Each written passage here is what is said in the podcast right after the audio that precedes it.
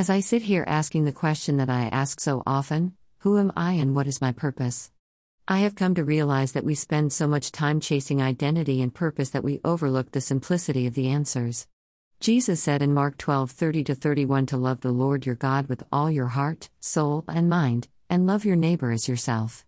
This is our purpose. Our purpose is to live a life cultivating a loving relationship with our Creator and to love others as we love ourselves. What a fulfilling life this is! I used to hear people say love makes the world go round. I didn't realize how true that statement was until now. Cultivating a life with love is the sole purpose, releases us from a life of performance and pretentiousness. We accept ourselves as we are and we accept others for who they are.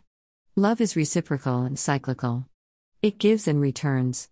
Love is the container for peace, joy, kindness, health, and contentment. Love is the vehicle for all that is good. When we chase identity and purpose, we have a tendency to define ourselves by the labels that society has constructed. We find our identities in our job descriptions, our roles within our families and communities, and our financial and social statuses. What happens when we place our identities in labels? We are left wanting. We are left unfulfilled and still searching for what is missing. We never find true completeness in labels. It becomes a vicious cycle of achieving and attaining but never experiencing the joy and peace promised by God. This vicious cycle can lead to depression, bitterness, and anger. Our identity is in Christ. We were not created to live a life void of the joy and peace that love gives. We were created for love and by love. Loving ourselves can be difficult sometimes. We put so many stipulations on loving ourselves that we forget that loving others is predicated on how we love ourselves. We are perfectly designed by God. How can that be? We make mistakes and are flawed.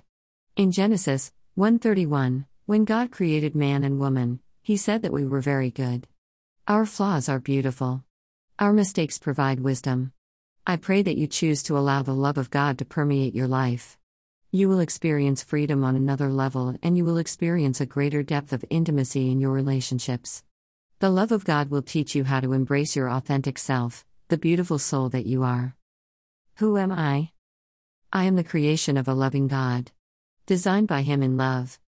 What is my purpose? To love God, to love me, and to love others. Amazingly designed by God.